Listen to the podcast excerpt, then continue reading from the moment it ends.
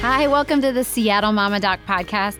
I'm Dr. Wendy Sue Swanson, and I have Dr. Erin Schoenfelder joining me. She is a psychologist, assistant professor in the Department of Psychiatry and Behavioral Sciences at UW. That's the University of Washington, for those of you outside of the state. And she's the director of behavioral treatment at the Seattle Children's Pearl Clinic. That's the program to enhance attention, regulation, and learning. That sounds so good to me. Um, Dr. Schoenfelder, thanks so much for joining. Thank you for having me.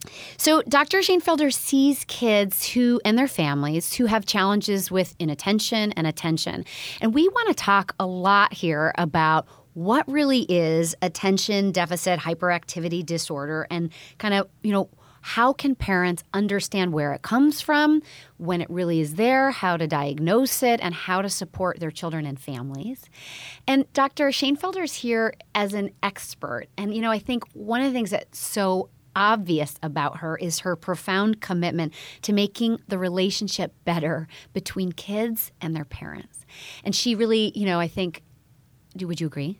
Yeah. That, I would say that's my number one goal with the work that I do is helping parents and kids have that solid relationship that's going to carry forward into the teen years, into their adult years, that's going to protect them as they go through ups and downs in development. Yeah, I mean, I think of, you know, the relationship we have at home is just the beginning of the relationship you have with the world. Absolutely. You know, and I think um, as I've coached and helped and supported families who have challenges with inattention or ADHD, that that can get disrupted, right, because of the challenges associated that these kids experience.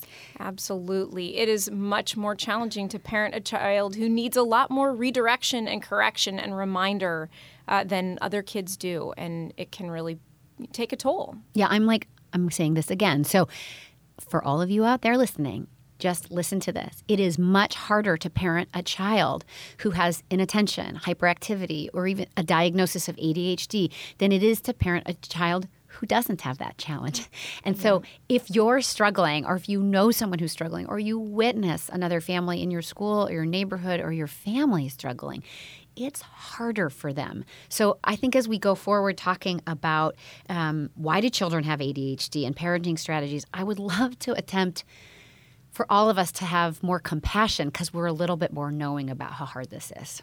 Yes, it, it's ADHD has been called the invisible disability because it's invisible to those in a child's life who don't live with them and see their behavior day to day. So it's hard for people to understand often. But yeah. it's very real though. Yeah, it is very real. And I think the dysfunction's real and the frustration, anxiety, and kind of like upsettedness that comes from families. And one of the things that you said to me, Dr. Schoenfelder, is that, you know, kids don't get ADHD because of bad parenting. That's right. You know, and that um, ADHD comes from kind of a milieu of environment and genetics and propensity. Um, and so let's talk a little bit about that. Absolutely. Yes. So, um, first off, you know, I think um, tell, tell us a little bit about um, what it is and like how, how a parent, when a parent gets worried about inattention, what's inattention or hyperactivity? That needs to send a, a, mom or dad into a pediatrician and what isn't? How, how do they know that? Guide mm-hmm. us with that a little bit. Yeah. And as we know, every child and even every adult has some difficulties with attention and focus, right? It's normal for kids to be restless and want to interrupt when parents are on the phone and get out of their seats. Uh, but what we're looking at when we're trying to find out if a child has ADHD is is it outside of the normal range given that child's age and their development? So you know, a five year old would be climbing on the shelves, maybe, or hanging on you when you're trying to talk to another adult. But a nine year old should be able to hold back and think through and kind of mm-hmm. inhibit some of those impulses more. Mm-hmm. So we have to compare the child to other kids in their same age group when we make the diagnosis. Yeah, and it's hard for parents to do that if their kids aren't around a big group or if they're a first time parent. I always joke that, yeah. like, I'm always a first time parent because my kids were never exactly how old they are today. Yeah. Right? So, um, so let's talk about what does a four year old do um, that's typical restlessness and hyperactivity hyperactive. I mean, and then what would a four, five, six year old, as mom and dad are looking at a young child and they're readying for school, do that would be more alarming for you? Can you give us mm-hmm. some examples? Yeah. Four year olds are bundles of energy, and we expect that. They've got, they want programming from start to finish. They're always looking for the next thing. They get bored easily. Uh, they want attention, and they don't think through the best ways to get it sometimes. And that's completely natural. Uh, but what we're looking for is when we see that child standing out in different settings that they're in. For example, when a teacher identifies that this child is really having trouble engaging in class, teachers are great with thinking about a norm age group uh-huh. because uh-huh. a kindergarten teacher has probably seen hundreds of kindergarteners. Yes, yes. So yes. they can give you their perspective if your child is standing out from other kids. Yeah. You might also think about is your some of your child's behavior really risky? Is your child getting hurt more often than other kids? And is your child maybe starting to fall behind in learning some things that other kids are, even on the soccer field? Mm-hmm. You know, is mm-hmm. your child following the flow of the game and able to follow the coach's instructions about as well as other kids? Mm-hmm. Now they're always going to be kicking dandelions from time to time, but yes, they are. Staring at the sky is the typical exactly, like job of the outfielder. Exactly. Yeah, yeah, yeah, But with time, we'd expect them to get more engaged and to know where am I going to kick the ball next. Uh, and ADHD can impact that. Okay. So if you were talking with um, a parent to a five year old or what have you, how would you define what ADHD is? Mm-hmm.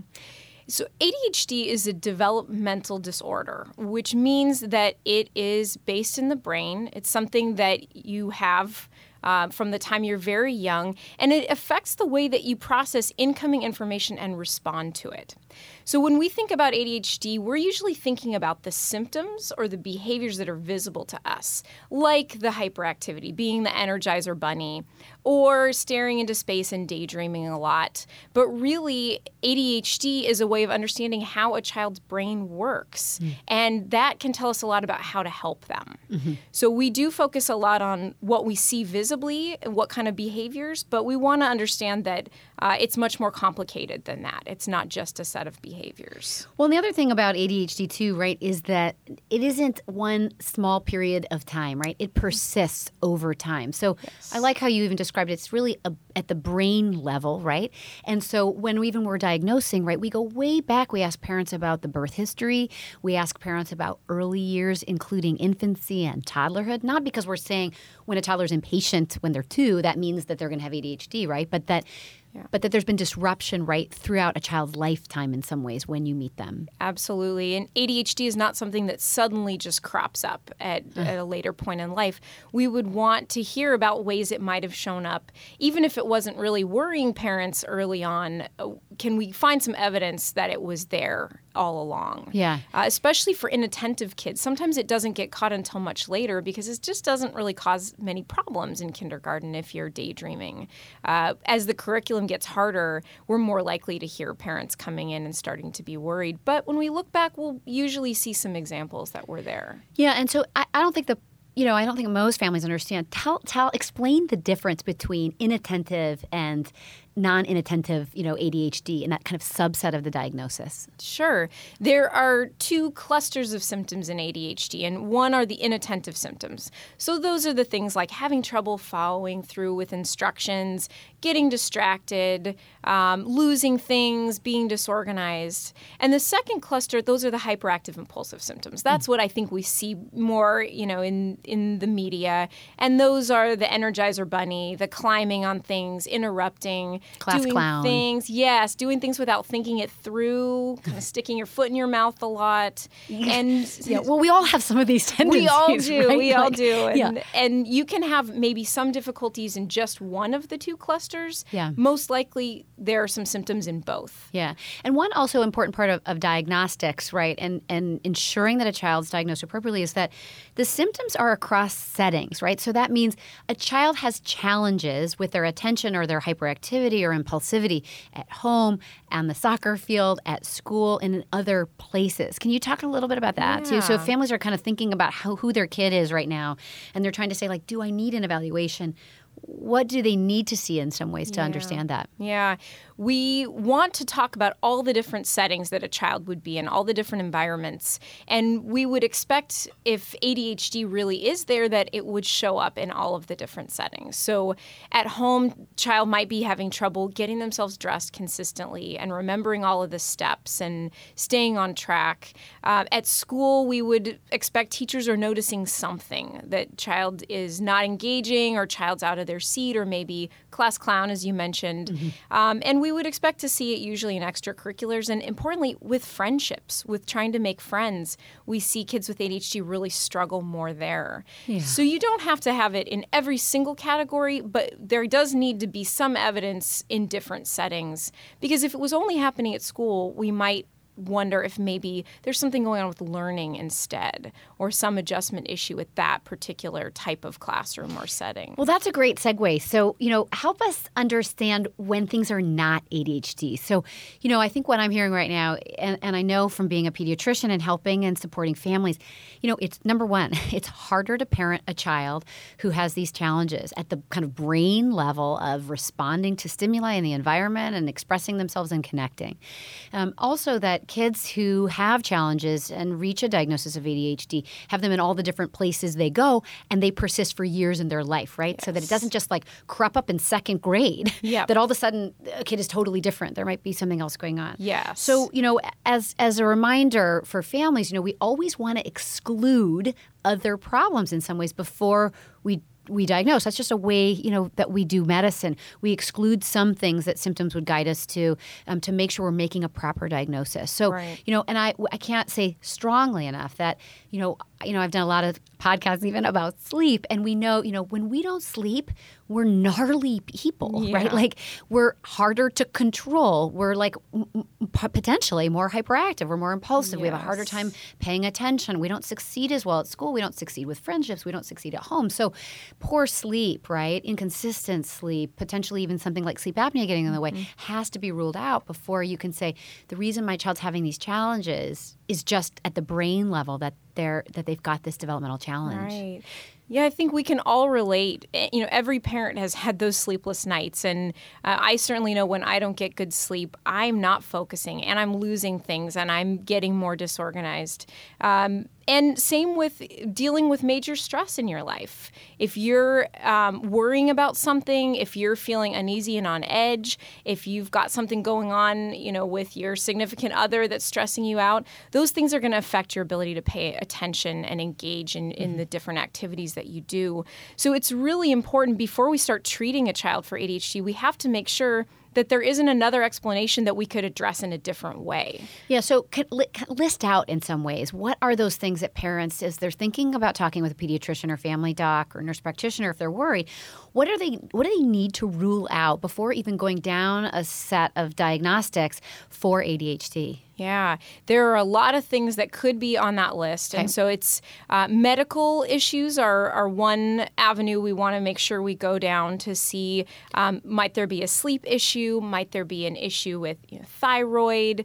Uh, we want to rule out any other possibility, head injuries, things that might contribute to some of these difficulties. Um, we and you call those like medical mimics, right? Medical mimics. So that means right. uh, so just explain that. So that means, gosh, if your child is running like the Energizer Bunny, or your child is staring off into space, both of those actually could be something wrong with your thyroid, right? Are you too slow? Are you too revved up? That's kind of what the thyroid right. does, right? So, and that's easily screened by a blood test. So families can know that that if you're going through an evaluation of exclusion, you may that may require some blood testing in addition to some information about how does your kid sleep and how sure. have they slept throughout their lifetime. Yeah, there should be a medical workup involved in in making this diagnosis, certainly. Yeah. So what else? And then as psychologists, we're looking for other types of factors that would affect that child's behavior day to day and that wouldn't necessarily be brain based uh, per se. So we want to think about anxiety. So we might compare the child's behavior in settings where they're really at ease, like when they're mm. playing with their cousins around the Christmas tree yeah. versus when they're having to go to the first day of school and uh. meet a whole bunch of new kids. Do you think that that anxious kids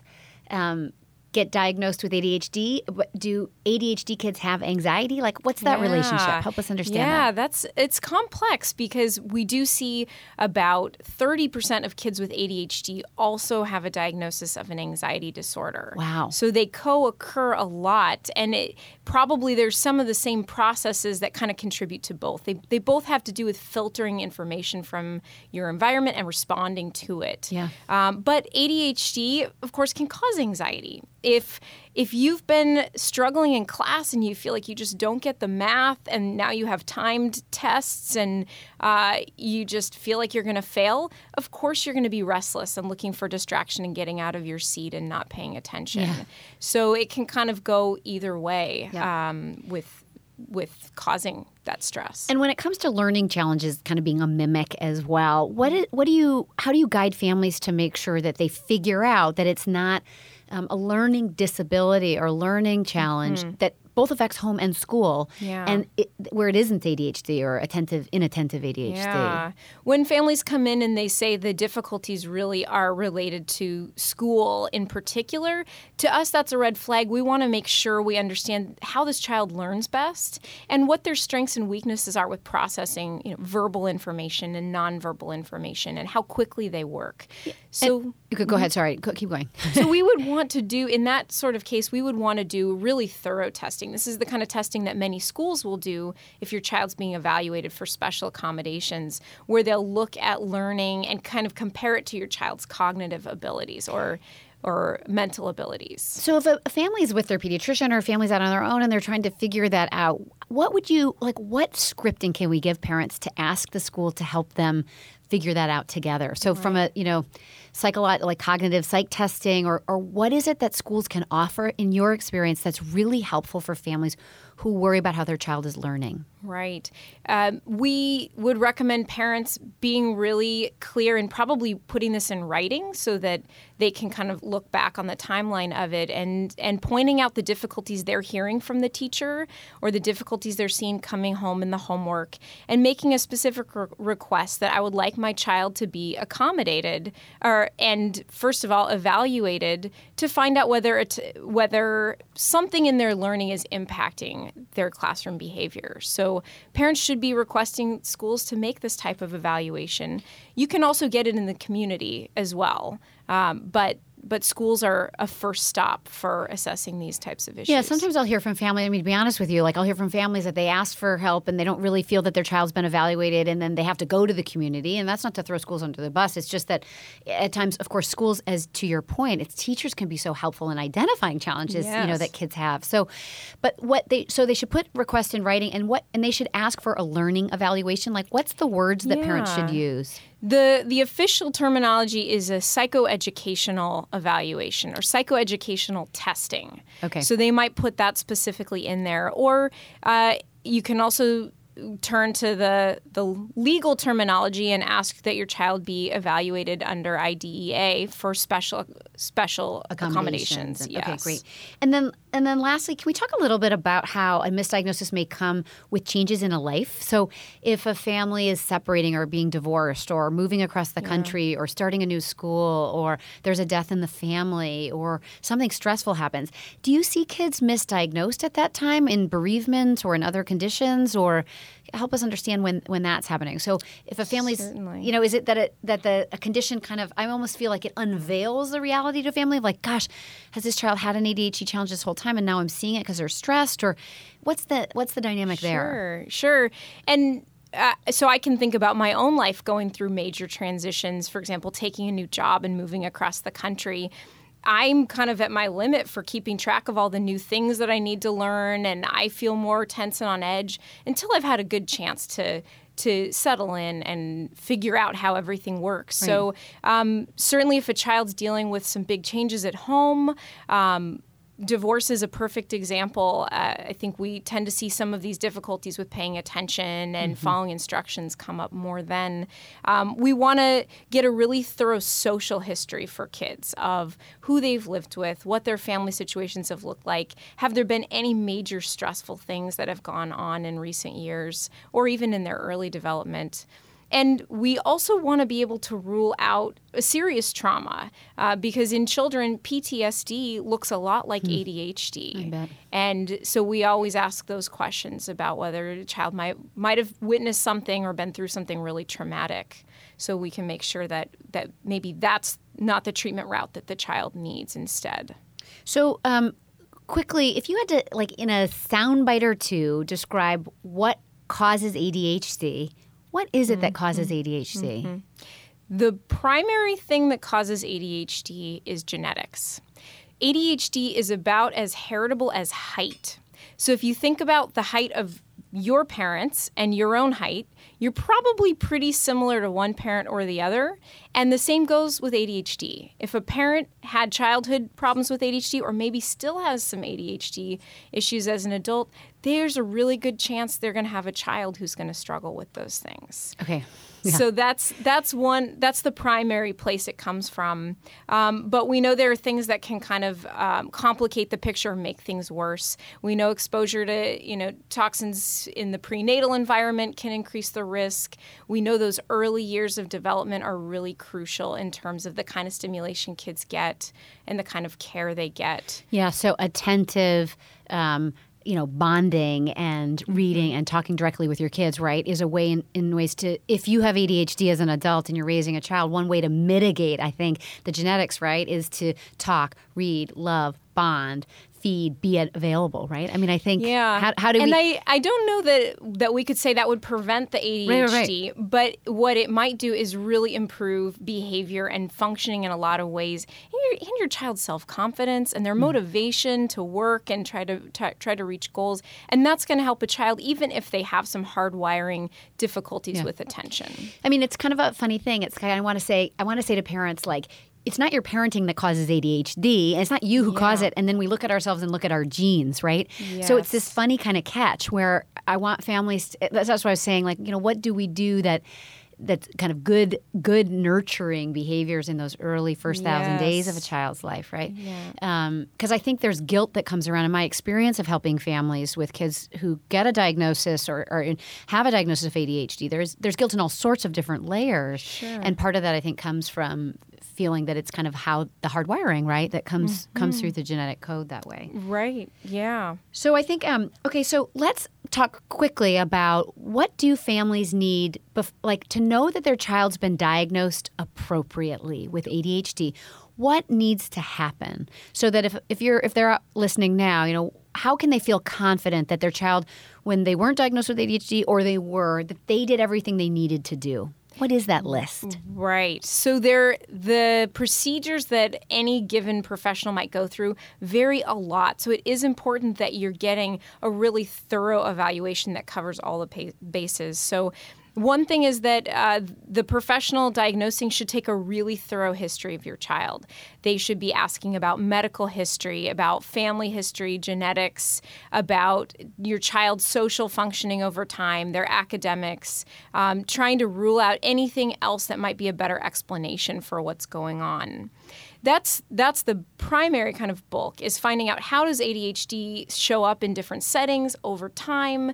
Um, how is it causing difficulties? But then we have a number of tools that we use and a checklist of is this symptom present? Yes or no. You know, does my child have a lot of energy? Uh, zero through three. That's not a great diagnostic tool because we really need a tool that compares your child to other kids their age.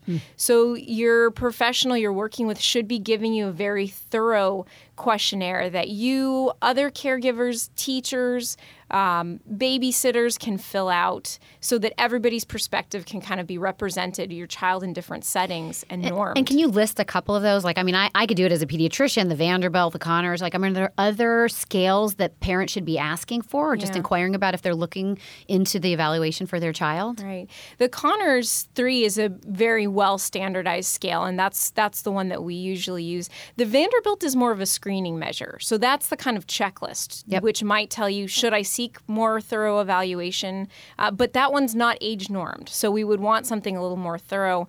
But you're your child should you should also be filling out some questionnaires that are more broad asking about things like anxiety and mood and social skills um, so those would be things like the child behavior checklist or uh, the the BASC is another one um, and those kind of scales can help us rule out the other things as well and so tell us why evaluations help. Like, you know, if you and and who does an evaluation, right? Mm-hmm. So actually let's start there. Like who who's the appropriate person as best you can describe it to help a family who's concerned that their child might have ADHD? Yeah. We really encourage, although we're a specialty clinic, we encourage that uh, people talk first to your pediatrician. So pediatricians are often well equipped and comfortable making that diagnosis and getting mm-hmm. that information that's needed.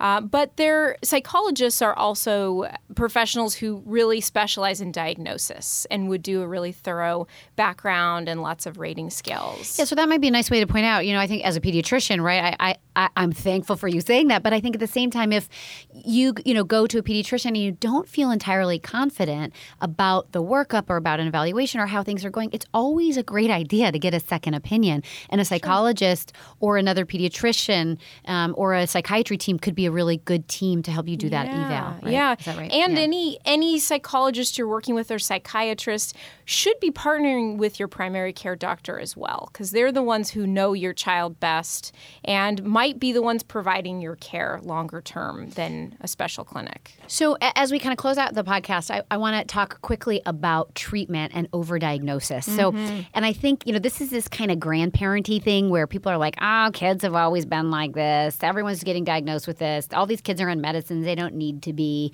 You know, can you give us a little guidance? Um, you know, I think families want medicine because they want life to be better after a child's been diagnosed. They worry about using medicines and stimulants for children. Mm-hmm. They feel the societal pressures that they've kind of failed if, if they're going to medicine. I mean, um, and then in the same, they're getting at the same time, they're getting kind of this pressure from the world that maybe their kid doesn't even have a challenge that needs medicine. Right. How can we help coach people as they kind of you know go down this journey or think about it um, to be compassionate with families who are supporting their children with stimulants and and families who are considering them? Right. It is a fact. The rates of diagnosis of ADHD are increasing over time, and there's a lot of reasons for that. I think one would be that uh, people are maybe diagnosing pretty quickly in brief appointments not getting the full history and not ruling other things out. So I think there's some misdiagnosis there. Okay. Um, but also, awareness is a lot more than it was in the past. And believe it or not, we do have evidence in medical textbooks going back to the mid 1800s of ADHD being documented. Of course, they had different names for it back then. Yeah. Um, but kids having trouble um, with sitting still at the table and knocking chairs over and um, being impulsive. So it's there's evidence it's been there a long time. It's just that the way our society is set up more now, it's a lot harder for a kid with ADHD to get by yeah. the demands. What do you mean? Like, why is that? You mean because schools are doing a lot more testing, schools are yeah. more rigorous. Um, you know, yeah. kids are being asked to participate in lots of stuff. Like, I mean, what is it that it? Why is it harder to be a kid now with ADHD than it was maybe 40 years ago? Yeah, I think there are rising demands in education and mm. pressures that schools have to maintain a certain quality and standardization across mm-hmm. all the different um, different parts of our country and that can be hard to try to fit a, a square peg in a round hole sometimes with kids to have to do that long testing and and just fit into a single mold. I think um, many years ago there was there was likely more flexibility, or even if schooling wasn't for you, there were lots of other options. You know, a hundred years ago, if you had ADHD, it might have actually been a good thing in some ways to have more energy, and you might have a trade where you it wouldn't be a problem. Mm-hmm. It's just now we expect um, we expect this certain level of academic engagement that's really yeah. hard to to achieve. So. How many kids grow out of ADHD? Yeah. We the studies show us that about half of kids who are diagnosed by the time they're a young adult, they won't meet criteria anymore to be diagnosed with ADHD. So maybe they've learned some skills, brain development changes, and it's really not a major issue. That's not to say they have no symptoms left of ADHD. They might still struggle with organization and might still need some support. But that means about half of kids with ADHD will have difficulties with this in adulthood mm-hmm. yeah. and uh, will need to be set up. And that's something parents can do at an early age is start putting things in place so they can be successful successful and and have the tools. Well, and that's part of the beauty of earlier diagnosis and talking about this the minute you start to worry about it, right? That you said you can probably, you know, really improve relationships at home, yeah. success at school, relationships with friends if we get a hold of this really yes. early in a child's life. And that's the biggest benefit of a diagnosis is to help people understand why the behaviors are happening, and how a child operates. Yeah. yeah. Because then we can have compassion and we can find ways to help. And we can also look at the the research we know a lot about how to help with ADHD. That's the good news is if you receive this diagnosis, we have a lot of evidence about what helps. And, and primarily stimulants really help, right? I mean, they we'll talk about do. that in the next yep. podcast. There's yeah. some other some behavioral approaches, but stimulants really do work. We know that, and um, and that can be a game changer for lots of kids. Yeah. In addition to kind of all these cultural and classroom accommodations and home accommodations that we can do with our kids, and yes. we'll talk more about that in the next one. So as a summary, you know, I think Dr. Schoenfelder really highlighted that what causes ADHD it's primarily genetics, and that this is a kind of cellular brain level change in a child that makes it harder for them to be um, to control their activity level, to, to be, you know, they're more likely to be impulsive. It's harder to make friends. It's harder to be at home. It's sometimes harder to sleep. It's harder to succeed. Mm-hmm. So as as you look and if you worry about your child with ADHD, making sure you rule out some medical problems, sleep problems, learning problems, even comorbid things like anxiety, and then even environmental or life circumstances first, and getting an evaluation from a pediatrician, family doc, nurse practitioner, or psychologist who really looks at birth history.